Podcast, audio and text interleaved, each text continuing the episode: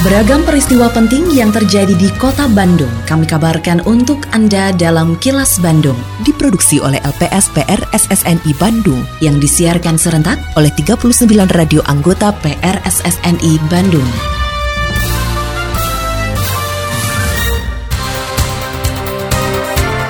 Sejumlah informasi aktual kami hadirkan untuk Anda dan inilah informasi utamanya. Penggunaan teknologi dukung turunkan angka stunting. DPRD apresiasi KPK sosialisasikan kota anti korupsi. Kreativitas mendukung upaya pemajuan. Saya Santika Sari Sumantri, inilah kilas Bandung selengkapnya.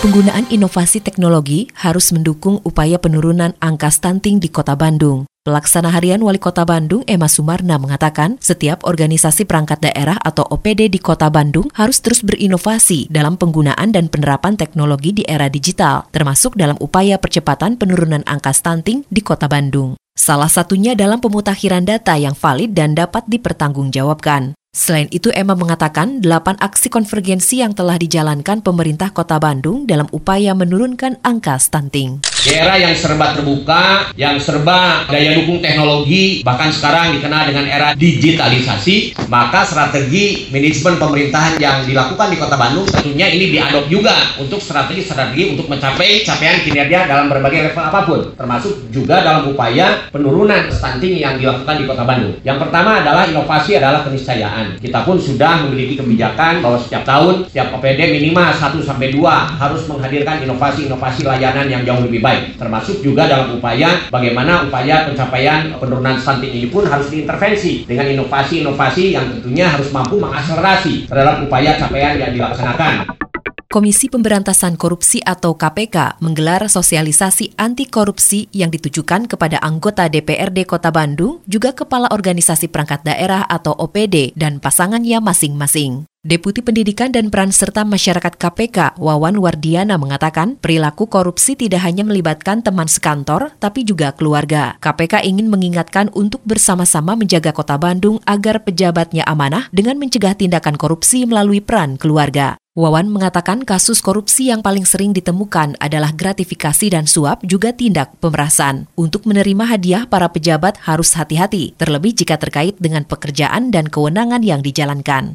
Korupsi itu tidak hanya melibatkan teman-teman kantor, tapi juga keluarga. KPK ingin mengingatkan ya, supaya Bandung ini para pejabatnya amanah, profesional, ya, dan sekali lagi mencegah pedagang melalui keluarga. Suara DPRD Kota Bandung. Wakil Ketua 3 DPRD Kota Bandung Edwin Senjaya mengapresiasi kehadiran Komisi Pemberantasan Korupsi atau KPK ke Kota Bandung untuk menyosialisasikan kota anti korupsi. Edwin mengatakan di kalangan dewan bisa saja terjadi gratifikasi dan suap menyuap, meski DPRD bukan sebagai pemilik anggaran seperti halnya pemerintah kota. Namun ia tidak menampik banyak pengusaha atau oknum tertentu yang menitipkan pembuatan aturan kepada dewan saat penyusunan raperda untuk memuluskan jalan usahanya. Oleh karenanya politisi Golkar ini menegaskan agar pegawai pemerintah atau pihak mana pun mematuhi aturan yang berlaku agar terhindar dari perilaku korupsi. Ada beberapa kriteria korupsi bukan pengguna ya akan berbeda jenisnya.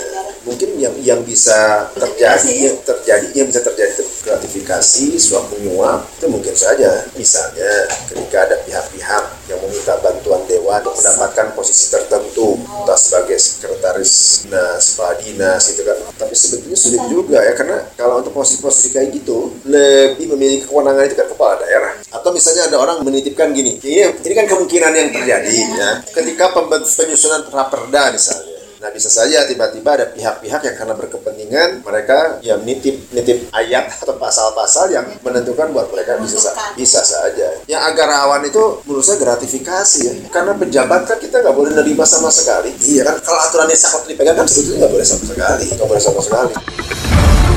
Kini audio podcast siaran Kilas Bandung dan berbagai informasi menarik lainnya bisa Anda akses di laman kilasbandungnews.com.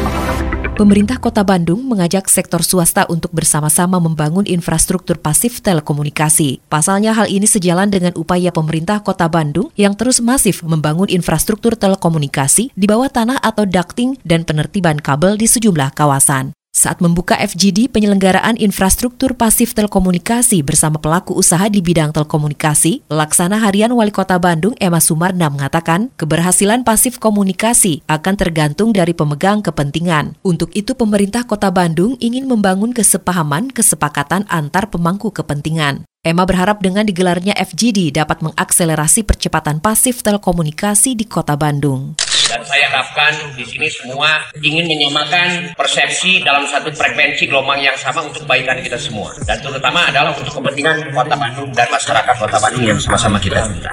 Tapi saya yakinlah Bapak dan Ibu hadir di sini punya dengan semangat yang sama ya. Cinta Bandung ya Bapak Ibu ya. Nah kalau cinta nanti harus benar-benar dituangkan hitam di atas putih dalam perjuangan bersama.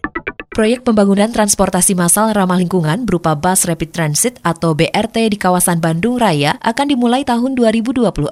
Pelaksana harian Wali Kota Bandung Emma Sumarna mengatakan, pemerintah Kota Bandung mendukung penuh pembangunan proyek BRT sebagai langkah transformasi transportasi di Kota Bandung. Menurut Emma, pihaknya akan melakukan upaya koordinasi kepada pemangku kepentingan juga sosialisasi kepada masyarakat. Pembangunan BRT Bandung Raya yang didanai Bank Dunia melalui pemerintah pusat ditargetkan beroperasi tahun 2026, namun pembangunannya dimulai tahun 2024. BRT Bandung Raya akan menghubungkan lima daerah, yaitu Kota dan Kabupaten Bandung, Kabupaten Bandung Barat, Kota Cimahi, dan Kabupaten Sumedang. Nantinya ada 20 jalur yang dilintasi BRT dengan titik integrasi di Cimahi, Stasiun Padalarang, dan Stasiun KCJB Tegaluar. Ini bagian daripada proyek Kementerian Perhubungan untuk membantu perbaikan transportasi massal di wilayah Bandung Raya lah. Dan tentunya Bandung menjadi fokus yang paling banyak nanti akan jadi perubahan di dalam pembangunan transportasi massal ini dan tentunya ini dikoordinasikan oleh pihak pemerintah provinsi dalam hal ini dinas perhubungan dan nanti kita akan buat dulu sepahaman atau apa kesepakatan ya. Nah jalurnya nanti sementaraan ini kan yang sudah disurvei oleh mereka bahwa itu nanti ada di Asia Afrika Sudirman, kemudian juga nanti ada yang ke Otista, kemudian ada yang ke Ahmad Yani. Cuma di sana kan nanti kita harus menyelesaikan dengan aktivitas ekonomi yang ada di sana. Kreativitas terbukti mendukung upaya kemajuan suatu bangsa dan daerah, seperti Jawa Barat. Gelaran Karya Kreatif Jabar Pekan Kerajinan Jabar atau KKJ PKJB menjadi bukti bahwa Jawa Barat memang kreatif dengan berbagai produk unggulannya. Saat pembukaan KKJ PKJB 2023, Sekretaris Daerah Provinsi Jawa Barat Setiawan Wangsaat Maja menyatakan pemerintah Provinsi Jawa Barat mendukung kegiatan kolaborasi tersebut sebagai upaya terus menciptakan dan menumbuhkan kreativitas di Jawa Barat. KKJ PKJB yang berlangsung pada 7 sampai 9 Juli 2023 diikuti oleh 120 pelaku UMKM, juga organisasi perangkat daerah, Dekranasda Kota dan Kabupaten, Kantor Perwakilan Bank Indonesia Provinsi Jawa Barat, kalangan perbankan, serta stakeholder lintas sektor.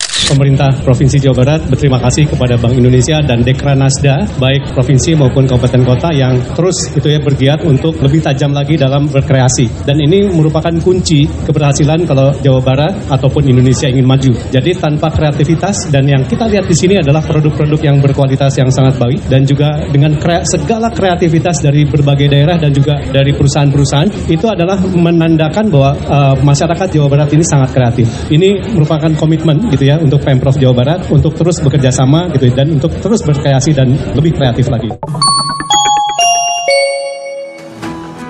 Halo pengguna jalan yang dermawan. Tidak memberi di jalan bukan berarti kita tidak peduli loh.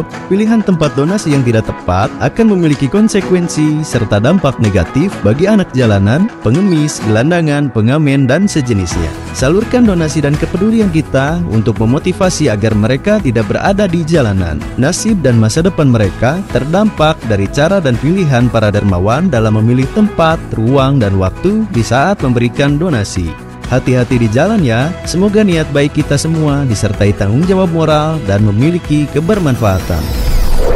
Pesan ini dipersembahkan oleh Dinas Sosial Kota Bandung. Tetap jalankan perilaku hidup bersih dan sehat untuk diri dan keluarga. Meski pemerintah menetapkan status pandemi COVID-19 di Indonesia sudah berakhir dan mengubah COVID-19 menjadi penyakit endemi di Indonesia.